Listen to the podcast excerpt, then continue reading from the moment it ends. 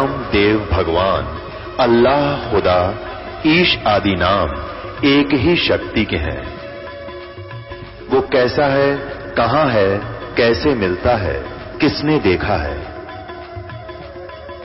ये प्रश्नवाचक चिन्ह पूर्ण रूप से हटाने के लिए अवश्य सुनिए जगत गुरु तत्वदर्शी संत रामपाल जी महाराज के अमृत वचन सर्व पवित्र धर्मों के पवित्र शास्त्रों के आधार पर।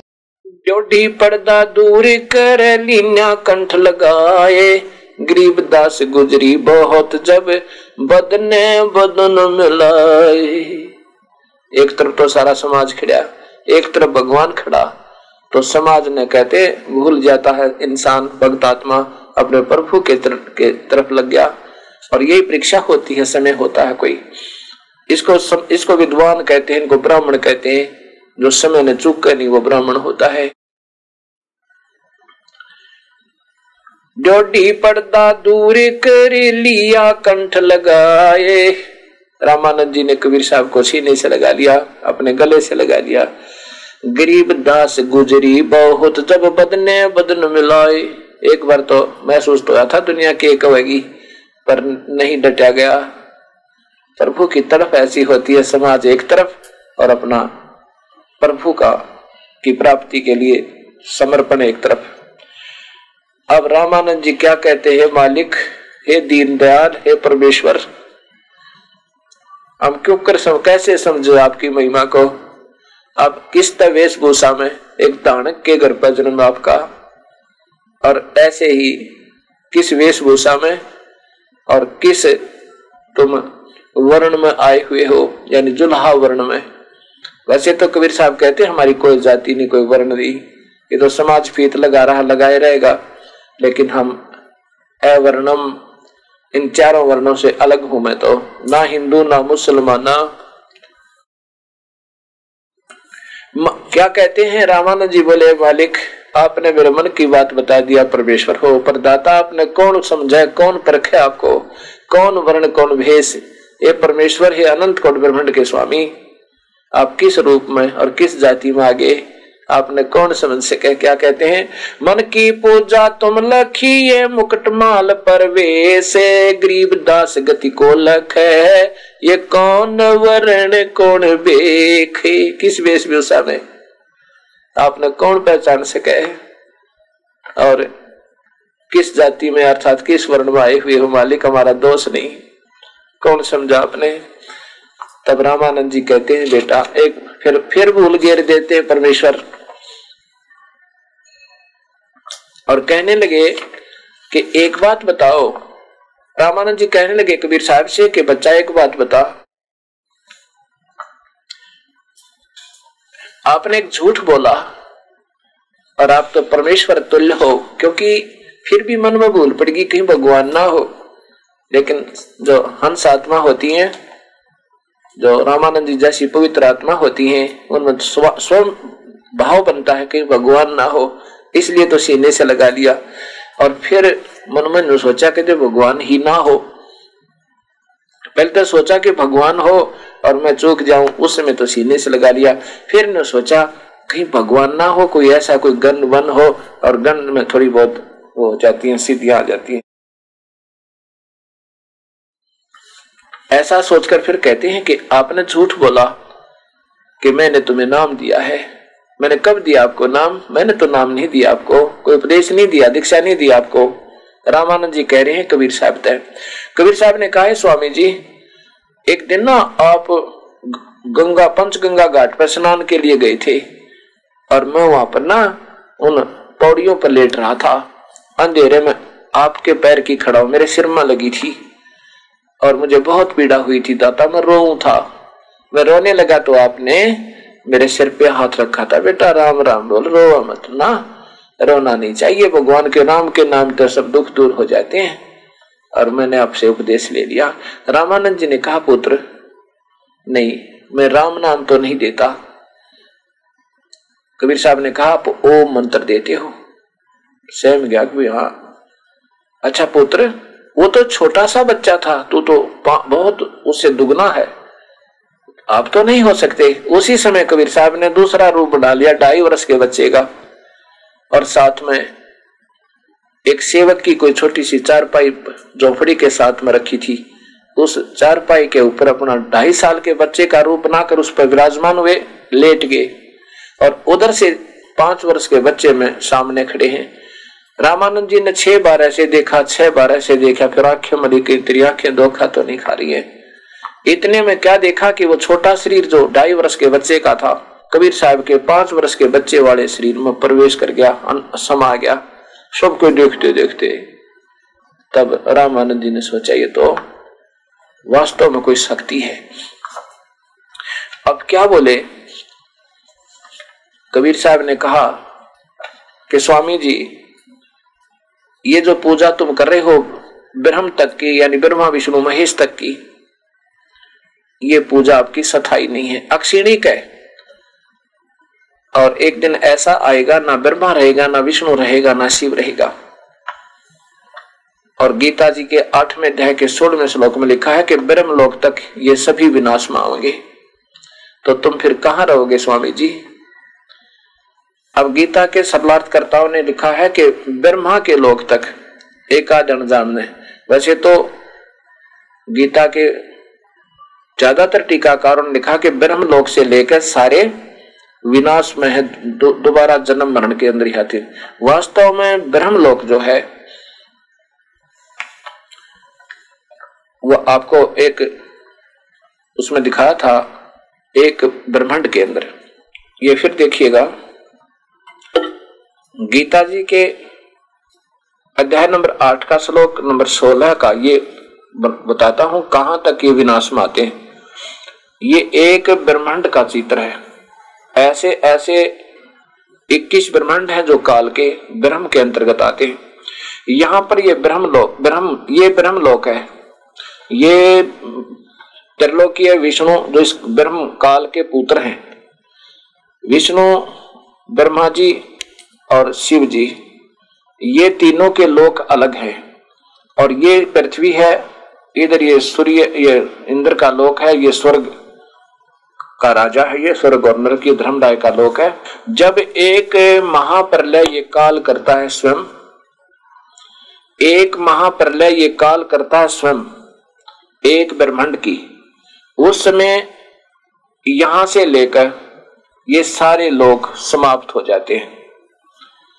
ये ब्रह्म लोक से लेकर सारे के सारे समाप्त हो जाते हैं और इन प्राणियों को अन्य ब्रह्मंडों में, क्योंकि इसके बीस ब्रह्मंड है, उनमें रख देता है। और फिर जिसमें दोबारा सृष्टि रची जाती है, फिर इनको छोड़ देता है। एक रात्रि जो ब्रह्मा की होती है, ये ब्रह्म है, ये ब्रह्मा है। ब्रह्मा जी की जो एक रात्रि होती है, एक हज़ार कल्प की होती है। इतना हाँ एक हज़ार कल्प की। और एक कल्प की और एक हज़ार चतुर्युग का एक दिन होता है, उसमें एक कल्प माना जाता है ब्रह्मा का। एक कल्प में ब्रह्मा, ये जितने भी इस पृथ्वी पर ब्रह्मा के एक रात्रि में ये पृथ्वी पर, ये स्वर्ग में और इस पाताल लोक में जितने भी प्राणी हैं, वो विनाश में आ जाते हैं। और ये लोक जो के तो बने रहते हैं, शिव जी का, ब्रह्मा जी का और विष्णु जी का। और फिर ऐसे कई बार ये प्रलय हो लेती हैं, तब ये सभी, ये सब समाप्त हो जाती है। बहुत समय लगता है।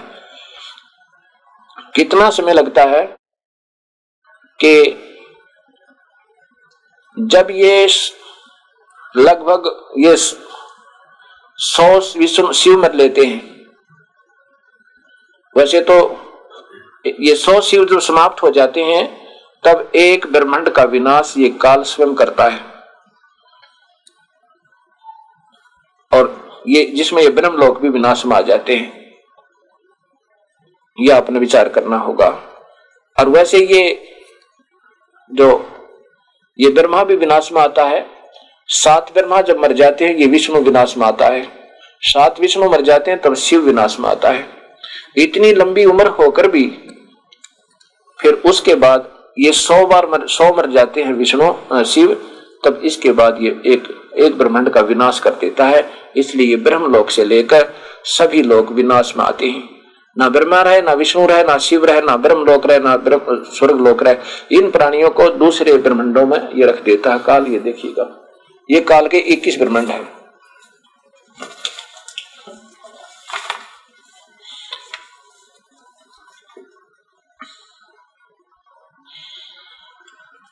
ये ज्योत निरंजन काल का, काल के 21 ब्रह्मंडों का लघु चित्र। अब ये जो है, ये अलग से एक ब्रह्मंड है जिसमें ये सब स्थान बने हुए ये इलिपिकल है। और यहाँ पर ये महाब्रह्मंड है चार। इनको भी ऐसे परिधि में घेरा हुआ है। ये आकाश के तत्व से, आकाश तत्व से, आकाश के गुण आकाश तत्व से इसको बांधा हुआ है और बीच में ये वोक्यूम प्लेस है, ये वोक्यूम प्लेस है ये बीच में। ऐसा ही हर महाब्रह्मंड के बीच में वो वोक्यूम प्लेस है। इनके इंद्रिय दिक्कत थोड़ी सी आपको ये देखना। ये हर महाब्रह्मंड के चारों तरफ़ भी ऐसे ही ये वोक्यूम खाली सुथान है, जिसको वोक्यूम प्लेस कहते हैं। और ऐसे ही हर ब्रह्मंड के चारों तरफ़ ही वोक्यूम प्लेस। काल ने हर को बाँध रखा है चारों तरफ़ से, हर एक को। अब एक, ये एक महाब्रह्मंड है और इसमें ये पाँच ब्रह्मंड हैं। ऐसे ऐसे बीस ये ब्रह्मंड हो गए। इक्कीस मा ये महाब्रह्मंड एंड ब्रह्मंड एक ही है। ये ब्रह्मंड और महाब्रह्मंड इसने इकट्ठा ही ले रखा अपना, ये अकेले ना। इसमें ये नारे नारे स्थान बना रखे। तो ये समझो, अब इस एक लोक में, और ये काल निरंजन का लोक है, ये तपतशिला जहाँ पर एक लाख जीवों का यू आहार करता है, ये सतलोक जाने का रास्ता जो पर ब्रह्म एंट्री करता है। अब ये देखिएगा, ये एक ब्रह्मांड का ज़िक्र भी पूर्ण रूप से आज तक के महापुरुषों को नहीं हो पाया। अब ये सोचो पूर्ण रूप से कि अब कौन से ब्रह्मा, कौन से विष्णु की आस लिए बैठे हो अब और कौन से, अब एक एक समय ऐसा आएगा, ये काल का लोग सारे इक्कीस ब्रह्मांड भी विनाश में आएँगे। कब आएँगे? जब एक हज़ार युग बीत जाएँगे। एक हज़ार युग कौन से होंगे, अभी बताता हूँ। इससे पहले आपको ये पूर्ण परमात्मा, यानी पूरे ब्रह्मांड का कुल चित्र दिखाते हैं, जिसमें सात संख ब्रह्मांड पर ब्रह्म के, इक्कीस ब्रह्मांड ब्रह्म के, यानी छर पुरुष के, काल के, और असंख्य ब्रह्मांड उस कबीर परमेश्वर के, और ऊपर के वो तीनों लोग। ये सतपुरुष कबीर साहेब के असंख्य लोकों व ब्रह्मांडों का कुल चित्र। ये अनामी लोक है। ये अगम लोक है, ये अलख लोक है। इन सभी में यही कबीर देव, कबीर। इसको कवि कहो, चाहे कबीर कहो, चाहे कबीर कह दो। ये इनका नाम वास्तव में कबीर है, कबीर। और कबीर होता होता फिर ये कवि कहो, चाहे इसको कबीर कह लो, ये वही शक्ति है। अब यहाँ आप देखिए, ये सतलोक है। ये ऊपर के लोकों के बाद ये सतलोक है। असंग ये छोटी छोटी जो बिंदी दिखाई देती हैं गोल गोल अंडे से ये सब ब्रह्मांड है। असंख्य ब्रह्मांड है और ये सात संख ब्रह्मांड हैं ये ये परब्रह्म के हैं। ये परब्रह्म के सात संख ब्रह्मांड ये परब्रह्म के, ये लाल लाल घेरे के अंदर। और ये ये है काल के 21 ब्रह्मांड। ज्योत निरंजन काल के 21 ब्रह्मांड, अर्थात काल लोक कहलाता है। सारा मिला के ही काल लोक कहलाता है। अब इसमें ये महाब्रह्मंड एक ऐसे ऐसे चार महाब्रह्मंड और इस एक महाब्रह्मंड में ये पाँच ब्रह्मंड, इस पाँचवें ब्रह्मंड में ये ब्रह्मा विष्णु महेश शक्ति है, और ये ब्रह्मंड नाबिरा कितनी बार विनाश में हो लिए अब फिर देखिए पूरा चित्र, और फिर हिसाब लगाना हम कहा बैठे हैं, और कहा हमने जाना है। ये है पूरे ब्रह्मंडों का कुल विवरण। आज हम भक्ति मार्ग में इतने पिछड़े हुए हैं, जैसे आज से कई सैकड़ों वर्ष पूर्व। पृथ्वी पर रहने वाले ये नहीं जानते थे कोई अन्य देश भी है। कहते हैं कोलम्बस जी ने कोलम्बस ने अमेरिका की खोज की तो उसने बड़ा बहादुरी का काम समझा था और सोच लिया था कि अब कोई और पृथ्वी पर देश नहीं है। और अब पृथ्वी का पूरा निरीक्षण सबके सामने है और एक एक इंच की मेयरमेंट आज पेपरों के ऊपर है। अब आपके सामने ये भक्ति मार्ग और ये ब्रह्मंडों का चित्र और इनका सबका ज्यो का तो विवरण आपके सामने होगा। इसके बाद कोई इसमें कमी नहीं रहेगी। और ये समय समय पर रिसर्च होती रहती है। अब कृपा है कबीर परमेश्वर की। वही बता सके अपनी रची हुई सृष्टि का। दूसरा नहीं जान सकता। अब मैं जो बताना चाहता था कि गरीबदास जी अपनी वाणी में बता रहे हैं कि कबीर साहब ने रामानंद जी से कहा कि स्वामी जी, ये तक तो कितने ब्रह्मा मर लिए, कितने विष्णु और कितने शिव मर गए। ना बेरा कितनी बार ये ब्रह्म मर चुका ज्योत निरंजन जिसको तुम वेदों के आधार पर भगवान मान रहे हो। अब क्या होता है कि ब्रह्मा जी की एक रात्रि, अब ये देखिएगा गीता जी इसके आठवें अध्याय के सोलहवें श्लोक में लिखा है। ये गीता प्रेस गोरखपुर से प्रकाशित है। और इसके आठवें अध्याय के सोलहवें श्लोक में आप देखिएगा।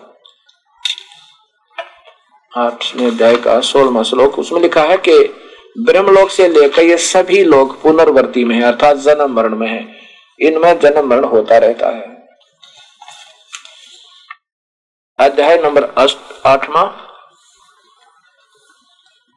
और ये श्लोक नंबर देखिएगा, सोलह है कि, हे अर्जुन ब्रह्मलोक पर्यंत सब लोग पुनरावर्ती हैं, परंतु हे कुंती पुत्र मुझको प्राप्त होकर पुनर्जन्म नहीं होता। अब इसका तात्पर्य देखो, संस्कार देखो ढंग से। आब्रह्म आब्रह्म भोनाथ लोका पुनर्वती ने अर्जुन इसका अर्थ ये बने है कि मेरे को प्राप्त हो गए। हे कौंती पुत्र माम उपेत तू कौनते मेरे को उप, मेरे तक की भक्ति करने वाले तो पुनर्जन्म के अंदर है। मेरे वो तो ब्रह्म लोक तक जितने भी इसमें पहुँच जाते हैं वो सारे जन्म मरण में है। न विदते जो ये नहीं जानते, ये नहीं जानते कि ब्रह्म लोक से लेकर और मुझे प्राप्त भी उनका पुनर्जन्म है। इसका वास्तविक अर्थ ये समझो। और वैसे तो ये ऐसे सोचकर चलो आप, चलो मेरे को प्राप्त होकर फिर उनका पुनर्जन्म नहीं होता। तो यहाँ मैं आपको बताना चाहता कि एक ब्रह्मांड में ये प्रलय कर देता है।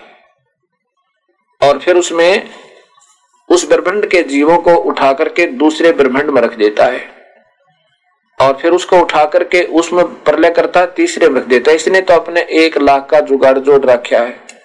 एक लाख मानव शरीरधारी प्राणियों को रोज खाना है, वो कोई से ब्रह्मांड में ता जाए और इसमें दस में प्रलय है तो रही रहेगी, फिर बाकी बच रहे उनमें ऐसे ही अपना जोड़ जुगाड़ जोड़े हुए।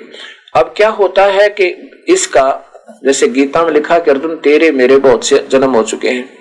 ये अध्याय नंबर चार का श्लोक नंबर पाँच है कि अर्जुन, तेरे मेरे बहुत जन्म हो चुके हैं। तू नहीं जानता, मैं जानता हूँ।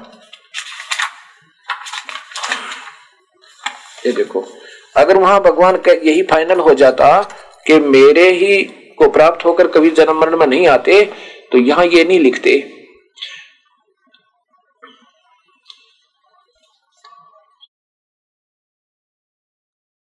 ये देखो, अध्याय नंबर चार का और श्लोक नंबर पाँच है। ये नीचे छठा है, ये पाँच के ऊपर संस्कृत दूसरी तरफ़ है, ये देख लो। पर तब हे अर्जुन, मेरे और तेरे बहुत से जन्म हो चुके हैं। उन सबको तू नहीं जानता, मैं जानता हूँ। अब दास यही बताना चाहता आपको कि इस गीता जी को समझाने में मुझे थोड़ा सा रुक रुक कर आपको ज्ञान देना पड़ रहा है। एकदम अगर मैं सारा वो बताना चाहूँ तो अभी तो आपके बुद्धि में क्योंकि आप बच्चे हो इस मार्ग में वो सही पूर्ण विवरण नहीं प्राप्त कर पा, पाओगे। इसलिए पहले मैं इन्हीं के द्वारा बताए गए जो सरलार्थ है उन्हीं से आपका दिल डटाना डांटना चाहता हूँ। आपके हरदम ये सत्य जमाना चाहता हूँ कि इन्होंने भी जबकि पूर्ण ज्ञान ना होते हुए भी सही संस्कार दो सरलार्थ ठीक करते रहे। अब उसमें आठवें जो आपको मैंने बताया कि मुझे प्राप्त हो गए आठवें दया के सोलहवें श्लोक का वास्तव अर्थ ये बनता है कि जो ये नहीं जानते कि ब्रह्म लोक तक सभी लोक विनाश में आवेंगे, जो ये नहीं जानते तो उनके मुझे प्राप्त होकर भी पुनर्जन्म होते रहते हैं। मुझे प्राप्त होते हैं, फिर उनके भी पुनर्जन्म होते हैं। अब इन्हीं के हिसाब से चलते हैं तो वो ऐसा भी होता है कि एक ब्रह्मांड का जो विनाश होता है तो वो दूसरे ब्रह्मांड में इनको रख देता है। इसलिए ये कहता है कि मुझे प्राप्त होकर उनका जल्दी से विनाश नहीं होता। अब जैसे सात ब्रह्मा मरेंगे तो एक विष्णु मरेगा। सात विष्णु की विनाश होगा, तब एक शिव की मृत्यु होगी। अब उस, जब शिव मरेंगे तो उन अन्य प्राणी भी मर जाएँगे। ये क्या होता है कि जब सौ शिव मर जाते हैं तब एक ब्रह्मांड का विनाश ये स्वयं कर देता है। एक अब क्या होता है? अब इसमें आठवें अध्याय का सत्रहवें श्लोक में लिखा है कि ब्रह्मण, अब ये सारी आपके हृदय में धीरे धीरे सच्चाई आओगी। थोड़ा समय लगा कर हर एक चीज़ को समझने बच्चा भी दस बारह वर्ष पढ़ता है, जो जाकर सियाना होता है। और ये तो एकदम नया ज्ञान है। और उलझे हुए शास्त्रों का ढेर है हमारे सामने। मैं तो सच मान, प्रभु की एक विशेष रजा मानूँगा कि हरदम यह सच्चाई स्वीकार हो जाएगी। ये आठवें अध्याय का, गीता जी के आठवें अध्याय का सत्रवा श्लोक है। आठवें अध्याय का ये सत्रवा श्लोक है। ये ये सोलवा हो गया ये सत्रवा, देखो। सेंसर युग पर्यांतम पर्यांतम, सेंसर युग पर्यांतम, सेंसर चतुर्युग नहीं लिखा इसमें, केवल सेंसर युग पर्यांतम अह, यत, ये ब्रह्मण लिखा है, ब्राह्मण नहीं है, ब्रह्माण नहीं है। ब्रह्मण विदु, रात्रिम, सेंसर युगा, युग, सेंसर, युग सेंसरताम, ते अहोरात्रि वेद जना अब यहाँ दिखाना चाहते हो, चतुर्युग नहीं है, सेंसर चतुर्युग नहीं है, सेंसर चतुर्युग नहीं है।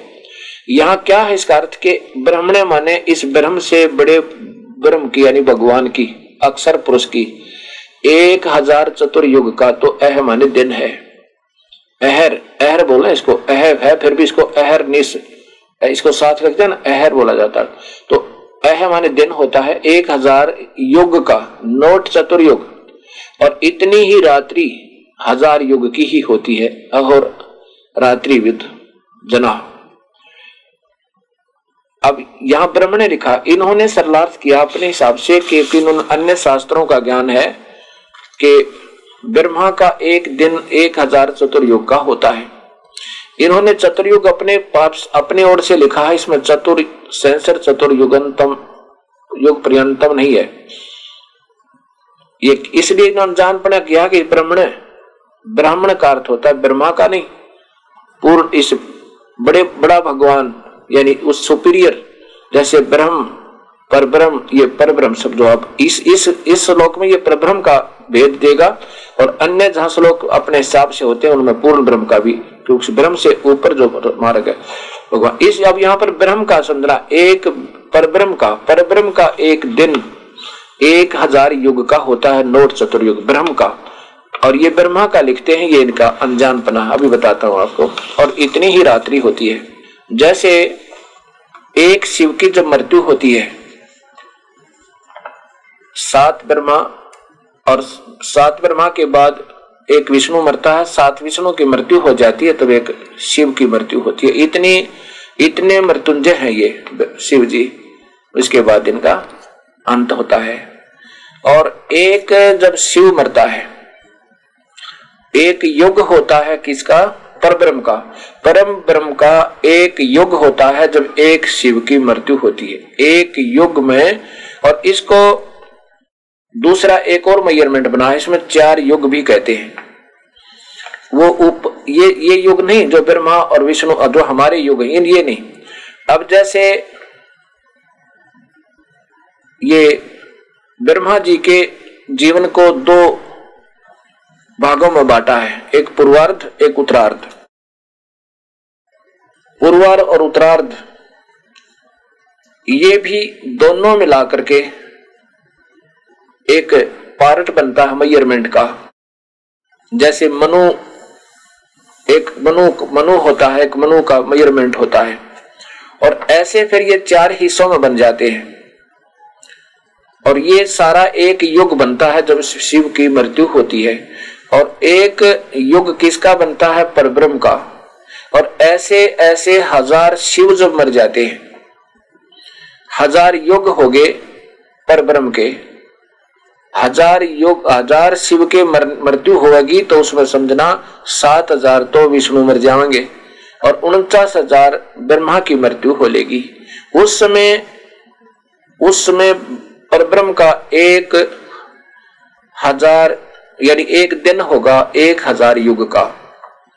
पूरा हो जाएगा और फिर रात्रि प्रारंभ होगी। उस समय एक काल के 21 ब्रह्मंडों का विनाश हो जाएगा। या ना ब्रह्मा रहे ना विष्णु, ना शिव, ना ये काल, सब विनाश में होंगे, इक्कीस के इक्कीस ब्रह्मंड।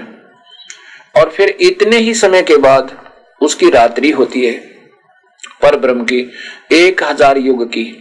और फिर इनको दोबारा इस काल के लोक में रच दिया जाता। उस समय इन सभी प्राणियों को, इक्कीस ब्रह्मंड के प्राणियों को पर ब्रह्म के लोक में अलग अलग से रख दिया जाता है। इनके कर्म आधार पर जैसे फ़सल का बीज अलग अलग रख देते हैं। एक में बाजरे का, एक में जवार का, गेहूँ, कनक ऐसे गवार अलग अलग रख देते हैं। ऐसे वहाँ परब्रह्म के लोक में इन सबको रख दिया जाता है। और फिर वही आत्मा, प्रकृति या शेरा वाली और ये काल इन दोनों को उत्पन्न किया जाता है और फिर सभी प्राणियों को भी अपने कर्म आधार पर उस पर ब्रह्म की आज्ञा है इनको फिर वहाँ पर भेज दिया जाता है। ये फिर काल के ब्रह्मंड प्रारंभ, यह सृष्टि प्रारंभ हो जाती है। ऐसा गीता जी में लिखा है कि ये ब्रह्म ये ब्रह्म, ब्रह्मण यानी पर ब्रह्म का एक हज़ार युग का एक दिन और एक हज़ार युग की एक रात्रि होती है। चतुर्युग की नहीं, चतुर्युग की तो होती है यहाँ के युग, ये एक युग है जैसे सतयुग, त्रेता, द्वापर, चार युग हो गए। इन चारों युगों की एक चतुर्युगी बन जाती है। ऐसे एक हज़ार चतुर्युग की ब्रह्मा का एक दिन और इतने ही की एक रात होती है। ये इस ब्रह्मा की मेयरमेंट है, इनकी आयु का हिसाब है। अब यहाँ गरीबदास जी बता रहे हैं कि कबीर साहब ने स्वामी रामानंद जी से समझा कि स्वामी तुम जिस स्वर्ग की आशा लिए हुए हो, ये असथाई है। रामानंद जी ने कहा कि बच्चा, मैं स्वर्ग जाऊँगा, भगवान विष्णु के दर्शन किया करूँगा, वहाँ विष्णु लोक में रहूँगा। दूधों की नदी बगती है, बड़ा सुंदर शरीर मिलता है। वहाँ पर देवताओं जैसा शरीर मिलेगा। मुझे रतन जड़े होंगे होंगे। वहाँ पर औरतें भी बड़ी सुंदर सुंदर होंगी। बड़ा खाना होगा, बड़ा आहार होगा। काम कल्प वृक्ष होंगे। मौज मारूँगा। कबीर साहब ने कहा, स्वामी जी, कितने दिन मौज करोगे वहाँ पे? बच्चा, ये तो जितना मेरा संस्कार, मेरे पुण्य आधार पर स्वर्ग का रहने का होगा, इतने दिन रहूँगा। फिर कहा जाओगे स्वामी जी? क्योंकि वो तो जानकार थे। बड़े विद्वान पुरुष थे। विद्वान पुरुष को इशारा ही बहुत होता है। अब फिर तो बच्चा, ना जाने कहा जन्म होगा। तो स्वामी जी, ये क्या लाभ हुआ, क्या स्वर्ग हुआ? ऐसे ऐसे असंग जन्म हो लिए करोड़ों जन्म हो लिया रामानंद जी जैसी पुण्यात्माओं के, अभी तक आपका ये चक्र जन्म का मिटा नहीं और ना ही मिट सकता इस ब्रह्म तक की साधना से, क्योंकि योगी पुरुष थे, साधना ब्रह्म तक की करते थे, ओम नाम की करते थे, इष्ट विष्णु मानते थे। क्योंकि ऐसे ही हम उलझ पुलझ हो रहे हैं, कितने विद्वान से विद्वान पुरुष हैं, ज्योत स्वरूपी निरंजन, हृदय में प्रकाश देखो, ज्योति देखो, भगवान निराकार है, प्रकाश उसका आकार है, आवाज़ शरीर में सुनाई देती है उसका। उसी की, यानी प्रभुता है, ये उसी का प्रभाव है। ये काल ही का जाल है। वो तो एंड और पेंड से पार स्वदेश हमारा। ये एंड कहो, चाहे इसने पेंड कहो और चाहे इसको एक ब्रह्मंड कहो। ये कहते इससे तो न्यारा वो सतलोक है, अलग है। कबीर साहब बोले, ए स्वामी, तुम स्वर्ग की छाडो आसारीत। गरीब दास तुम कारणे, हम उतरे शब्द अतीत। हम आपके कारण आए हो पूर्ण परमात्मा हूँ मैं। और इस स्वर्ग की छोड़ दो इस अधूरी आशा को, अक्षिणिक लाभ को। अब रामानंद जी कहने लगे, बच्चा, अब हमने पहली बार आपके मुख से ये ज्ञान सुना है। अभी तक मैंने सारा जीवन लगा दिया 104 साल की। वो आयु होगी मेरी, और सारा जीवन यही पूजा करता रहा। कहीं ऐसा ना हो कि मैं घर का रहूँ, ना घाट का। मैं आपके कहने से ये पूजा छोड़ दूँ और अब आयु का ना भरोसा, कल मर जाऊँ, मेरा तो अंतिम श्वास है। कभी नहीं, कभी भी पूरा हो सकता है, ये अंतिम दौर है मेरे जीवन का 104 वर्ष की आयु होगी। और आप जो बता रहे हो, वो भक्ति मैं कर नहीं पाऊँ और ये मेरी समाप्त हो जावे, कहीं मेरी ऐसे दुर्गति ना हो जा बच्चा, मुझे ये भी डर लगे। कबीर साहब ने कहा, स्वामी जी, आपने आठवीं कक्षा की पढ़ाई पढ़ ली। अब वो व्यर्थ थोड़ी गई आपकी। अब तो शास्त्र अनुकूल साधना कर रहे हो। अब आगे एडमिशन ले लो, प्रवेश ले लो और ऊपर की भक्ति करो। ये व्यर्थ थोड़ी जाने की और वो परमात्मा मेरी रजा से आपकी आयु भी बढ़ जाएगी। ये चिंता ना करो। लेकिन फिर भी ये हृदय जहाँ हमारा सैकड़ों वर्ष लगा हुआ जल्दी सी छूट नहीं सकता। क्या कहते हैं? सुन बच्चा, मैं स्वर्ग की कैसे छोड़ू? रीते गरीब दास गुजरी लगी ही जन्म जात है बीत। मेरा तो अंत आ लिया और कैसे छोड़ू स्वर्ग की आस को? चार मुक्ति बैकुंठ में, जिनकी मोर चाहा, गरीब दास घर अगम की ही कैसे पाऊँ था? चार मुक्ति है बैकुंठ में, उनकी मुझे उम्मीद लगी है कि कौन सी मिलेगी मुझे? और उस ऊपर आगे वाले मार्ग स्थान की मुझे ज्ञान नहीं, मैं कैसे ढूंढ सकता हूँ? अब महिमा गाते हैं, स्वर्ग की बड़ी बड़ी अच्छी बताते हैं। स्वर्ग लोक बैकुंठ है, या से परे ना ओरे।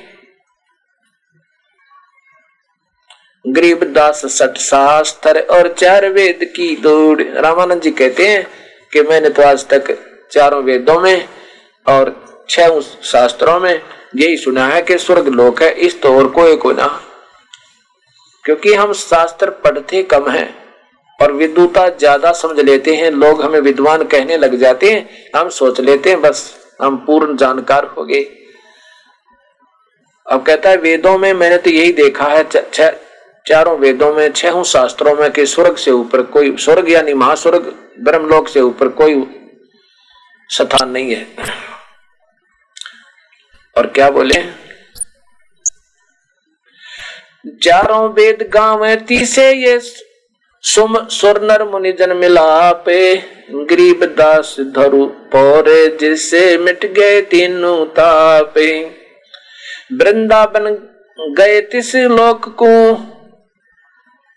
स्वर्गापुरी समूह ले, गरीब दास उस मुक्ति को हो कैसे जाऊँ बोले नारद ब्रह्मा से रटे और गाँव शेष गणेश गरीब दास बैकुंठ से है और पर को देश। रामानंद जी करें कि इस स्वर्ग लोक तन्यारा और कौन सा देश है जिसने नारद जैसे भी उसी भगवान विष्णु की उपासना कर रहे हैं? अब गरीबदास जी कहते हैं, जो कबीर साहब न्यू बोले जो देखेगा दाम को सो जानत है मोहजे गरीब दास तो से कहूँ सुन गायत्री कुछ कबीर साहब यूँ बोले कि जो मुझे समझ जाएगा जो मेरी शरण में आ जाओगा तब उस, उस स्थान को मैं दिखा सकता हूँ। न यहाँ के किसी भी ऋषि की दिव्य दृष्टि की रेंज नहीं है जो वहाँ स्वर्ग लोक को देख सके। कबीर साहब ने कहा स्वामी जी मुझे जब तो आप देख लोगे ना स्वर्ग वहाँ सतलोक में तब मुझे आप भगवान मानोगे, अन्यथा नहीं मान सकते। जो देखेगा दाम को, वो जानेगा मुझ। जो मेरे सतलोक ने देख लेगा तो मुझे परमेश्वर जान जाएगा। अब क्या बताते हैं, कबीर साहब? श्री रामानंद जी बोले कि, बच्चा, ऐसे मुझे विश्वास नहीं हो पा रहा कि आप भगवान हो। और और कोई लोक है ऐसा जो कि, वहाँ जाने के बाद कभी मृत्यु नहीं होती। कबीर साहब ने कहा कि स्वामी जी, आप क्या साधना करते हो? कहता, मैं अपना बाल ब्रह्मचर्य रखा हुआ बचपन से ही मैंने और अपने योग अभ्यास से मैं ऊपर त्रिवेणी तक पहुँच जाता हूँ समाधिष्ट होकर मेडिटेशन लगा के। कबीर साहब ने कहा कि आप ध्यान लगाइए, कहाँ तक जा सकते हो? स्वामी जी का अभ्यास था, रोज का ध्यान लगाया और त्रिवेणी पर पहुँच गया। यहाँ नहीं, इसके बैक साइड में, जैसे इस रेट की हड्डी के साथ साथ आती हुई इस अंदर इस सिर सिर के अंदर एक स्थान बना उसके बिल्कुल वहाँ पर ये त्रिवेणी, एक त्रिकुटी होता है, एक त्रिवेणी होता है। तिरकुटी तो तीन जैसे तरबुज होती है, इस टाइप का एक स्थान है। और त्रिवेणी वहाँ पर तीन रस्ते हो जाते हैं। अब त्रिवेणी पर जाके अब तीन रास्ते हो जा। स्वामी जी रुक गई, उनकी आत्मा आगे नहीं जा सकी। अब तीन रास्ते हैं एक लेफ़्ट एक राइट एक स्ट्रेट सीधा। एक दाएँ को, एक बाएँ को, एक सीधा जाता है। सीधे वाला बंद होता है। वो ओम नाम से नहीं खुल सकता। तो स्वामी जी जाके रुक गए और साथ में कबीर परमेश्वर पाँच साल के बालक के रूप में अंदर ही अंदर उनके शरीर में प्रवेश करके वो परमेश्वर चल रहा है। अपना सूक्ष्म रूप बना के। यहाँ के कहता, स्वामी जी, बताओ, कहाँ जाओगे? ये तीन रस्ते हो गए। ये है आपके बैकुंठ लोक को जाएगा। ये एक नाड़ी है अंदर शरीर में, एक रास्ता है। इसके नीचे वाल लगे हैं। जो भी जिसका साधक होता है, वहाँ जाते ही वो वाल खुल जाएगा ऑटोमेटिक और उसके अंदर प्रवेश होते ही वो वाल बंद हो जाएगा। जैसे हम माँ के पेट से बाहर आए तो वापस नहीं जा सकते। ऐसी व्यवस्था हो जाती है वहाँ जाके। और कहा कि ये दाएँ, ये रास्ता और सामने का रास्ता जो आगे जाने वाला, ये तुम्हारे ओम नाम के जाप से नहीं खुल सकता। और वो आगे चल के वो काल बैठा है। तब कबीर साहब ने अपना सच्चा नाम, सार नाम जोड़ के और वो सिमरण किया। अपने ही दिखाया उनको कि इससे बात बनेगी। उसी समय वो सामने का द्वार खुल गया और फिर ऊपर ले गए। सतलोक दिखाया, ये काल दिखाया, जहाँ ये बैठ के एक लाख जीवों का आहार करता है। सतलोक में जाकर के रामानंद जी ने देखा कि एक और परमात्मा, जिसके एक रोम रोमकूप में मनुष्य शरीर जैसा एक रोमकूप में इतना तेज है जैसे करोड़ सूर्य मिला दे, करोड़ चाँद मिला दे तो भी फीकी पड़ जाओ रोशनी इतना तेज है उनका। और कबीर साहब पाँच वर्ष की आयु में अपना दूसरा रूप बनाए हुए, उस तेज ऊपर बैठे हुए, उस तेजो में मानो शरीरधारी परमात्मा, जो बाइबल में लिखा है कि छह दिन में सृष्टि रच के सातवें दिन तख्त पर जा बैठा। और ऐसा एक कुरान शरीफ में प्रमाण है। वो परमात्मा वहाँ बैठा और कबीर साहब अपने ही स्वरूप पर दोबारा दूसरे स्वरूप पर पाँच वर्ष के बच्चे वाले रूप में खड़े होकर चवर कर रहे हैं। उस तेजो में, यानी उस पूर्ण परमात्मा अपने ही दूसरे रूप पे अब रामानंद जी ने सोचा कि भगवान तो ये है जो तख्त पर बैठा ये है वो मालिक, ये है वो सर्व सुखदायक और कबीर यहाँ का कोई गण होगा, कोई देव होगा। इतने में वो जो बड़ा शरीर, जो वास्तविक रूप दिखा था भगवान का, वो खड़ा हुआ और कबीर साहब जो पाँच वर्ष के बच्चे की आयु दिखा रहे थे, लीला कर रहे थे, वो बैठ गए उसी तख्त पे।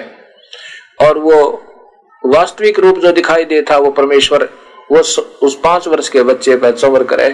रामानंद जी ने सोचा, यह क्या कहानी भाई? बालक पर भगवान चवर करे? इतने में वो जो बड़ा वास्तविक रूप दिखाई देता भगवान का। वो पाँच वर्ष के बच्चे में समा गया और अकेले कबीर साहब तकत पर बैठे रह गए और चवर स्वयं अपने आप ऊपर घूम रहा है।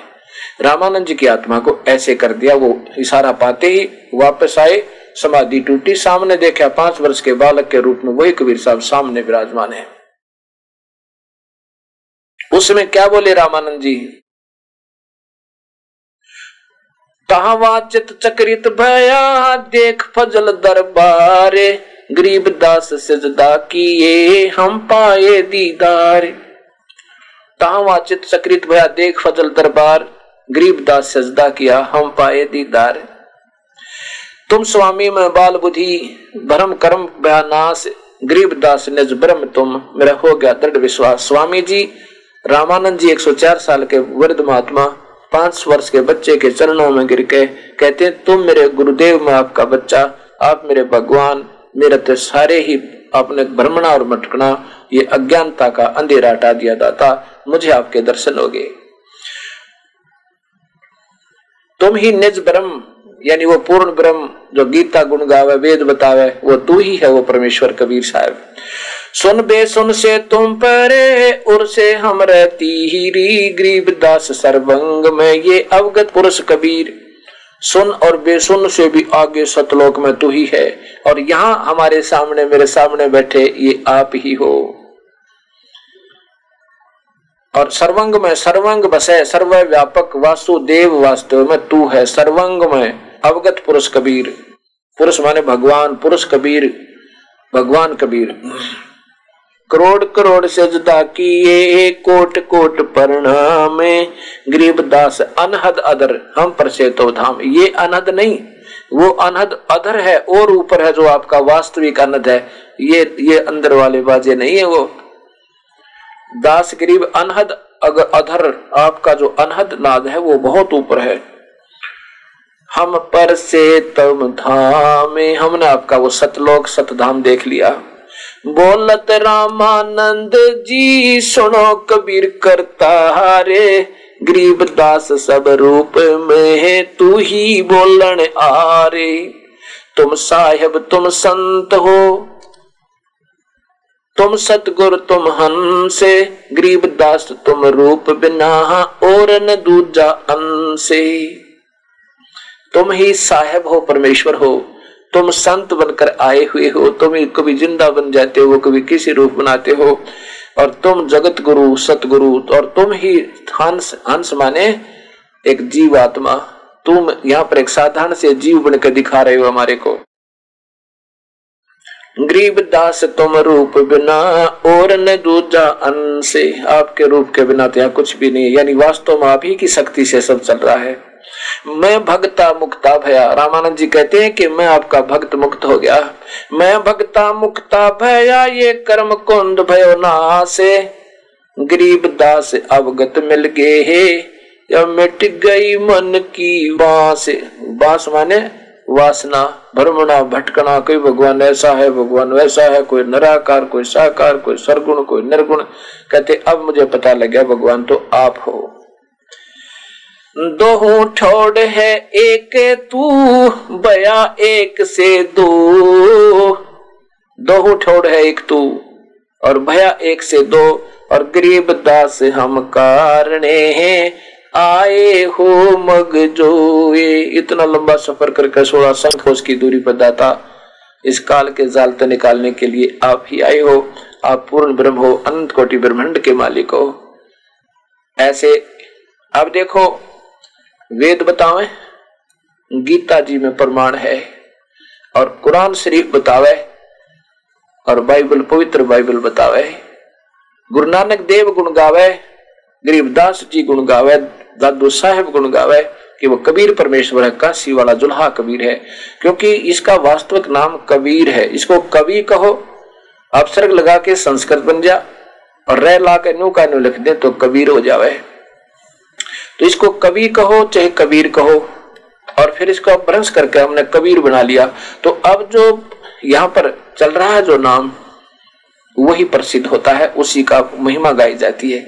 अब जैसे गाँव में कई नाम दूसरा रख लेते हैं मतलब उसका अधूरा सा नाम कर लेंगे या उसका कुछ ज़्यादा बना लेंगे तो उसको पूछेंगे ना वास्तविक नाम से तो नहीं जाना जाता। और अन्य नाम जो उसका उसका ही छोटा मोटा बड़ा छोटा करके और कहते हैं उससे उससे पूछेंगे तो तुरंत मिल जाता है। तो वास्तविक नाम कुछ होता है प्रसिद्ध नाम कुछ होता है तो उसी प्रसिद्ध नाम से ही उसके वास्तविक नाम से जा, को जाना जाएगा। यानी कबीर जो हम कहते हैं वो वास्तव में कबीर कहो चाहे उसको कवि कह वो परमेश्वर यही है। जैसे यजुर्वेद कहो चाहे उसको यजु कहो और चाहे उसको यजुर यजुर कहो चाहे यजु कहो वो है वो कबीर वो यजुर्वेद ही। ऐसे ये कबीर परमेश्वर, पहले तो वेद बता रहे हैं, फिर अब आँखों देखा ये संत बता रहे हैं। इससे सिद्ध हो गया इस दास के हृदय में कि कबीर परमेश्वर है, दूसरा नहीं है। उस दिन के बाद रामानंद जी ने अपने सभी शिष्यों को बुलाया, चौदह सौ ऋषि शिष्य थे। और चौरासी को और कबीर साहब ने रामानंद जी से उपदेश दिलाया था। और कबीर साहब ने श्री रामानंद जी कहने लगे, हे भगवान, आप ही उपदेश दिया करो, मेरे उपदेश तो बात बनेगी नहीं। कबीर साहब ने कहा कि स्वामी जी अब थोड़े से दिन और नाम देते रहो आप। अभी इनके हरदम ये तसल्ली नहीं होगी कि मैं प्रभु हूँ अब सबको यूँ नहीं दिखाया जा सकता तो पुनकर्मी प्राणी को दिखाया जाता है। और दूसरे भी पुनकर्मी हैं जो कहने से मान जावा कि सच्चाई ऐसे ही होगी। नाम के जाप से ही वहाँ रह सकते हैं, लेकिन दर्शन करने से, सतलोक देखने मात्र से वहाँ नहीं रह सकते। ये ये दोनों का मंत्र, ओम नाम का जाप, साथ में दूसरा तत्व मंत्र लगा के जाप करना होगा। और ओम नाम की कमाई से यहाँ का ऋण उतरेगा, काल के लोक का। और सो, दूसरा जो मंत्र होगा, जो सतनाम बनता है, वो फिर पर ब्रह्म के लोक का ऋण उतरेगा और तीसरा मंत्र की कमाई से हम सतलोक में सथाई स्थान पाओगे। तो कबीर साहब ने कहा, स्वामी जी, अभी थोड़े से दिन आप और दो नाम। अभी इनकी हरदम नहीं दचेगी अब दो चार वर्ष रामानंद जी ने कबीर साहब के कहने से और नाम देते रहे। केवल कहा कि अब ये नाम ये और देना है। उसके बाद क्या हुआ कि रामानंद जी के मन में यह कि प्रवर्तिकार आप ही नाम दो। अब मेरे बस का नहीं सर पे बार उठाना। तो कबीर साहब ने उस दिन के बाद रामानंद जी से, रामानंद जी ने कहा, दिया भी कबीर साहब ही नाम देगा और अपने सारे शिष्यों को बुलाकर आदेश दे दिया कि आज के बाद मैं तुम्हारा गुरु नहीं हूँ। भाई, मेरे पास पूरा मार्ग नहीं था। मैं क्यों दोषी बनू? आपका इतने अनमोल जीवन को खो के मैं तो पाप का भागी बन जाता। तो रामानंद जी ने सभी से कह दिया कि आज के बाद तुम्हारा गुरु ये कबीर होगा। उससे ज़्यादातर शिष्य रामानंद के जो ऋषि थे, ब्राह्मण थे, उनको ज्ञान था नहीं प्रभुता के भूखे, विद्वान बने फिरे थे। वो विमुख हो गए रामानंद जी से। और कबीर साहब से कुछ जो विद्वान थे, समझदार थे उन्हें तो नाम ले लिया आकर के और ज़्यादातर वहाँ चले गए। उनसे दूर हो गए धीरे धीरे वहाँ से खिसक गए और कबीर साहब को भगवान स्वीकार नहीं किया। लेकिन बहुत से थे जो ज़्यादातर कम से कम हज़ारों की संख्या में तो ले लिया था। तो ऐसे ये कबीर परमेश्वर पूर्ण ब्रह्म है, ये सतलोक में रहते हैं और ये यहाँ भी एक अक्षर में आ सकते हैं। अब आगे आपको अन्य संतों का प्रमाण और देता हूँ। एक धर्मदास नाम के बहुत बड़े साहूकार सेठ व्यक्ति थे। बांधवगढ़ मध्य प्रदेश के अंदर बांदागुड नाम का एक बहुत अच्छा शहर था। उसमें धर्मदास जी, जो कि वैश्य कुल के अंदर जन्म था, वहाँ उनका जन्म हुआ सन 1405 विक्रमी संवत चौदह विक्रमी संवत चौदह में धर्मदास जी का जन्म बांधवगढ़ के अंदर हुआ। बहुत ही अच्छे प्रभु प्रेमी थे। बचपन से ही प्रभु की तलाश थी और उन्होंने एक रूपदास नाम के गुरुदेव भी बना रखे थे। उन्होंने वैष्णव परंपरा के आधार पर भगवान विष्णु को सर्वशक्तिमान, सर्व आधार, सर्व ब्रह्मंडों के रचयिता और पूर्ण ब्रह्म बताकर अपनी भक्ति मार्ग का, जैसा वो जानते थे रूपदास जी महाराज, वो मार्ग बता रखा था। और धर्मदास जी अपने गुरुदेव जी के बताए दो अनुसार बहुत ही आरूढ़ हो गए और सच्चे दिल से लगे हुए थे। वैसे तो भक्तात्माओं में एक विशेष, यही विशेषता होती है कि वो प्रभु के ऊपर पूरा विश्वास करते हैं। अपने गुरुदेव की बातों पर हंड्रेड परसेंट यानी शत प्रतिशत विश्वास किया करते हैं और जो गुरुदेव ने बता दिया, उसको सत्य मानते हैं और मानना भी चाहिए। ये तो गुरु लोगों ने देखना है कि हम क्या बताने जा रहे हैं और इन भोली आत्माओं के साथ हम क्या कर रहे हैं। अपना भी जीवन व्यर्थ और साथ में इन अनजान आत्माओं को जिन्होंने अपना शीश दे दिया, सर्वस्व दे दिया आपके निमित्त तो उस गुरुदेव के ऊपर वो भार बनेगा। दुख तो शिष्यों को भी होगा, पर गुरुदेव ज़्यादा दोषी होंगे जो गलत मार्गदर्शन करके इसी काल के जाल में इस जीव को उड़ कर रखेंगे।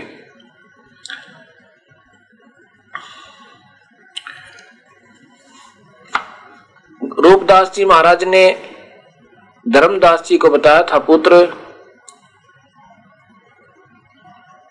राम कृष्ण का जाप जपया करो। हरे कृष्ण, हरे राम, इस तरह। और साथ में भगवान विष्णु और शिव की उपास, उस उपासना भी किया करो।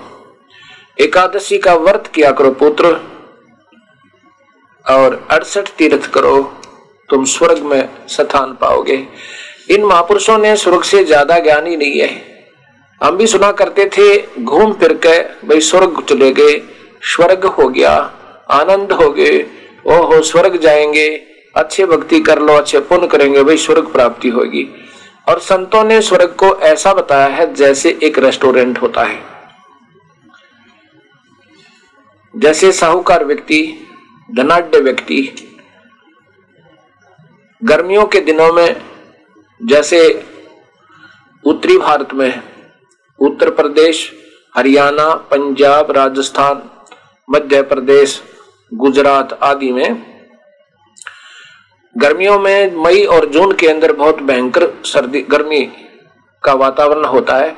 उस समय वो सेठ लोग कुल्लू और मनाली हिल स्टेशनों पर अर्थात पहाड़ी क्षेत्र में चले जाते हैं, जिनके पास पैसा ज़्यादा होता है और वहाँ जाकर के अपने पैसे को से किसी शहर में, रेस्टोरेंट में कमरा किराए पर लेते हैं। वह सर्व वस्तु कीमत पर मिलती है। और जब दो महीने में वो दस हज़ार रुपये, बीस हज़ार रुपये व्यर्थ हो गए, वो समाप्त हुए, जेब खाली होगी, फिर वहाँ से स्वयं ही अपने कर्म क्षेत्र पर आ जाते हैं। ऐसे यहाँ पुनादि करके स्वर्ग चले जाते हैं, कोई महास्वर्ग चले जाते हैं। मारकंडे जैसे ऋषि महास्वर्ग चले गए, वो भी फिर एक दिन वापस आएँगे। भले ही मारकंडे ऋषि जी की बहुत लंबी आयु है, बहुत लंबी आयु है, फिर भी उनका अंत होगा एक दिन। तो ऐसा संतों ने बताया है कि ये अपने पुण्य कर्मों की मलाई को ये बूढ़ी आत्मा स्वर्ग और महास्वर्ग में समाप्त करके और फिर चौरासी में आ जाती है। ऐसे ये तुम्हारा जन्म और मरण का चक्र लगा रहता है। धर्मदास जी अपने गुरुदेव रूपदास के द्वारा बताए हुए मार्ग पर बिल्कुल सच्चे दिल तक लग रहा। अपने गुरुदेव के दिए हुए ज्ञान के आधार पर धर्मदास जी अपने गुरुदेव के बताए अनुसार सभी धार्मिक क्रियाओं को करता हुआ अपना दिनचर्या व्यतीत कर रहे थे। गुरुदेव ने बताया था, पुत्र, अड़सठ तीर्थ करना तुझे स्वर्ग मिलेगा। धर्मदास जी अपने गुरुदेव के बताए अनुसार अड़सठ तीर्थों के लिए निकला। जब वो मथुरा में पहुँचे, जहाँ पर भगवान श्री कृष्ण जी की लीला सथली बोली जाती है, समझी जाती है। और वहाँ जाकर के उन्होंने सुबह सुबह एक सरोवर में स्नान किया और स्नान करने के उपरांत एक थोड़ी सी ज़मीन को ऐसे गोबर, गाय का गोबर और मिट्टी मिला करके स्वच्छ बनाया, उसका, उसको लीपा। और वहाँ पर पहले कर्म कांड किया, भगवान विष्णु की एक मूर्ति, भगवान श्री कृष्ण जी की मूर्ति शाल्यग्राम अपने साथ लिया हुआ था। ऐसे उनको पहले न लाया फिर स्वच्छ कपड़े पहनाए, फिर तिलक लगाया और फिर मुकुट रखा। ऐसे जब पूरी क्रिया कर ली, फिर उसके बाद गीता जी का जो नित कर्म करते थे, पाठ प्रारंभ किया। जब धर्मदास जी ने अपना नित कर्म शुरू किया, मूर्ति का जो शालिग्राम की, वो कर्म कांड की विधि प्रारंभ की, उसको नहलाया नहलाने लगे। उसी समय कबीर साहब, वो कबीर परमेश्वर जो काशी में आए हुए थे, एक ज़िंदा महात्मा का रूप बनाकर, ज़िंदा महात्मा होते हैं जो इस तरह मुसलमानों के अंदर एक संत होते हैं जो काला टोप, लंबे चोटे का, अरे ओवर कोट घुटनों से नीचे तक एक ही ऐसा पहनते हैं उन ऐसी वेशभूषा वाले महात्मा को ज़िंदा महात्मा कहा जाता है। उस ज़िंदा का रूप बनाकर वहाँ धर्मदास जी के पास मथुरा के उस तालाब पर विराजमान हो गए, जहाँ पर वो अपने भक्ति साधना कर रहा था। अब धर्मदास जी ने देखा कि कोई एक बहुत ही अच्छा महात्मा भक्त आत्मा मेरी क्रिया को देख रहा है। और यह स्वाभाविक होता है कि कोई अन्य जब देखता है हमारी पूजा करते हुए को तो हम और अच्छे प्यार से करते हैं कि हो सकता है इसके ऊपर भी अच्छा प्रभाव पड़े और ये भी हमारे सतमार्ग को स्वीकार कर ले। एक ऐसी सद्भावना हर एक भक्तात्मा में हुआ करती है। जो सारे क्रियाएँ कर रहा था, कबीर साहब देख रहे थे, धर्मदास जी को धर्मदास जी ने गीता का पाठ ऊँचे ऊँचे आवाज़ में करना प्रारंभ किया। जब धर्मदास जी ने अपना सारा कार्य कर लिया, सारी पूजा कर ली, उसके बाद वो कबीर परमेश्वर, एक ज़िंदा महात्मा के रूप में, भोले से भगत के रूप में अधीन होकर धर्मदास जी से कहने लगा, धर्मदास, कहने लगे, हे भगतात्मा, हे महात्मा जी कबीर साहब बोले, ए महात्मा जी, आप तो बहुत ही अच्छे पहुँचे हुए साधु नज़र आते हो। आप तो बड़े महान लग रहे हो। मैं तो सब जगह घूम चुका हूँ। मुझे कहीं पर भी मार्ग सत्य नहीं मिल रहा। प्रभु की तलाश है, लेकिन अभी तक मुझे मार्ग सही नहीं मिला है। मुझे लगता है आप जैसा संत, आप जैसा साधु, मुझे नज़र नहीं आता। मैं बहुत ही एक तुच्छ जीव हूँ। गरीब सा व्यक्ति हूँ और मुझे अभी तक भक्ति नहीं मिली। तब धर्मदास जी ने बताया कि आजा बैठ जब मगर जी, मैं बताता हूँ तुझे। अब जिसने जितना ज्ञान है, वो उसको सत्य मान करके आरूढ़ हो चुका है और बिल्कुल उसके ऊपर शत प्रतिशत विश्वास किए हुए है। धर्मदास जी बताने लगे मैं बताऊँ क्या पूजा करता हूँ? मैंने एक बहुत ही परम संत, आदरणीय श्री रूपदास जी महाराज का उपदेश प्राप्त है, वो मेरे गुरु जी हैं। और उन्होंने मुझे बताऊँ क्या क्रिया बताई है? एकादशी का व्रत करता हूँ, और राम कृष्ण का जाप जपता हूँ, और शंकर भगवान विष्णु भगवान की उपासना किया करता हूँ। एकादशी का व्रत करता हूँ और अड़सठ तीरों पर, तीर्थों पर घूमने के लिए, भ्रमण के लिए गुरु आदेश से जा रहा हूँ। और मेरे, हमारे जैसी भक्ति किसी की नहीं है, आप भी हमारे गुरुदेव के पास चलो और उपदेश ले लो।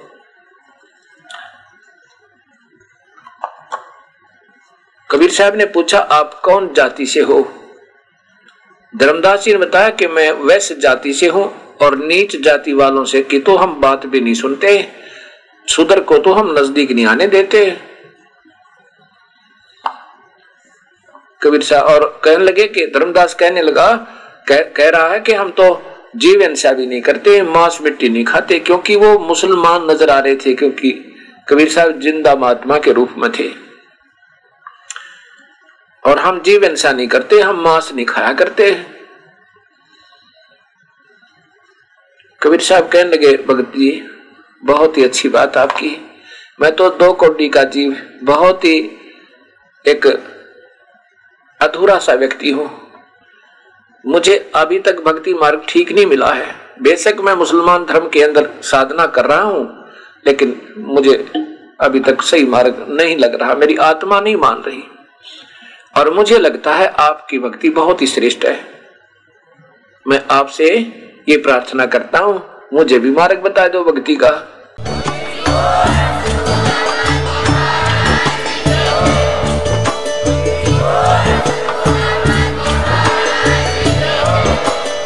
आप सुन रहे थे जगत गुरु तत्वदर्शी संत रामपाल जी महाराज जी के मंगल प्रवचन। अधिक जानकारी के लिए विज़िट कीजिए हमारी वेबसाइट www.jagatgururampalji.org संत रामपाल जी महाराज जी के शुभ आशीर्वाद से पूरे विश्व भर में 500 से भी ज़्यादा नाम दीक्षा केंद्र हैं, जिन पर संत रामपाल जी महाराज जी द्वारा ऑनलाइन निशुल्क नाम दीक्षा दी जा रही है। अपने नजदीकी नाम दीक्षा केंद्र का पता करने के लिए संपर्क करें। Eight two two two 880541.